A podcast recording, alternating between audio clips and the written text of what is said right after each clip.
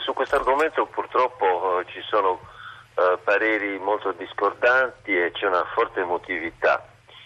Io non voglio entrare eh, sul tema proibizionismo, purtroppo tutte le volte che, che si, si, si, parla dei pericoli della cannabis eh, si viene classificati tra i pro- proibizionisti.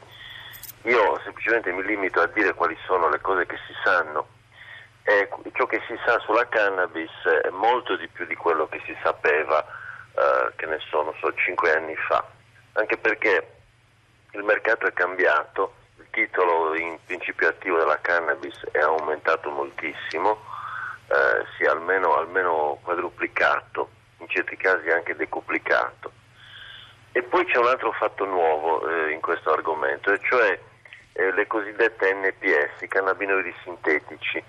Eh, sono molecole che sono vendute via internet. Io faccio parte della, della commissione del, dell'Osservatorio europeo che si trova a Lisbona su queste sostanze d'abuso e sto rientrando proprio due giorni fa da una riunione che abbiamo fatto per mm, valutare una di queste sostanze sintetiche, è un cannabinoide, cioè una molecola che è stata sintetizzata da una ditta farmaceutica eh, col, con l'idea che potesse avere un'utilità terapeutica, invece si è rivelata soltanto un potentissimo farmaco psicotropo Mm, eh, mm, sono state segnalate anche delle Non morti. viene dunque usata, dichiara, scusi se la No, interrompo, per usata, l'uso terapeutico? Viene, viene- no, non viene usata per l'uso terapeutico, diciamo è una di quelle, di quelle molecole, di quelle di centinaia di molecole che l'industria ha prodotto e che poi ha, ha buttato nel cestino e che sono state però poi sintetizzate da ditte, eh, da, da laboratori chimici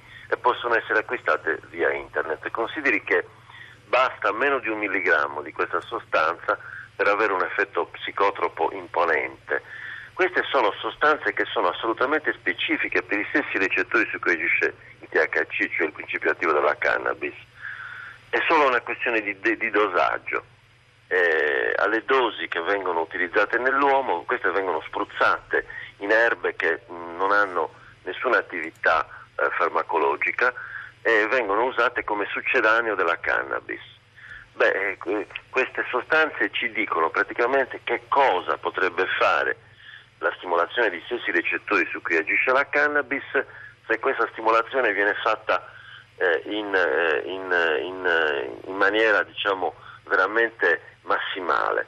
Può addirittura provocare, eh, può, può provocare per esempio tachicardia molto forti, in soggetti predisposti si è visto che addirittura questi hanno, hanno un infarto. Quindi voglio dire, l'idea che la cannabis sia innocua, ecco, poi la, la mail di questo vostro ascoltatore, beh, quello, quello è un caso molto individuale, ecco, è chiaro che eh, qui eh, eh, le persone non sono tutti uguali, ci sono quelli che anche geneticamente hanno una tendenza diciamo, alla, alla dipendenza e, altri che invece riescono a gestirla. Io non accetto il discorso che siccome eh, ci sono due droghe che ormai sono legali come alcol e tabacco, quindi dobbiamo avere una, una terza, una quarta, una quinta.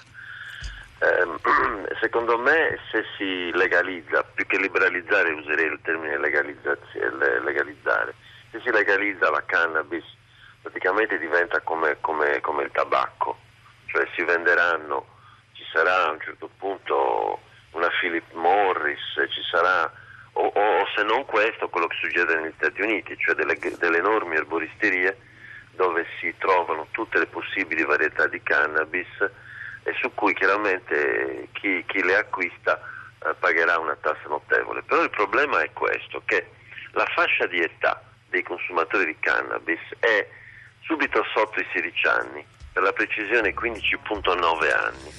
Ora questi sono minorenni perché sono minori di 18 anni e quindi non Eh, abbiamo, abbiamo letto che, che- che l'età in molti casi è anche molto molto più bassa, insomma si parla tranquillamente anche di 10-11, non sarà la media ma è un dato con cui dobbiamo fare i conti. Io la ringrazio.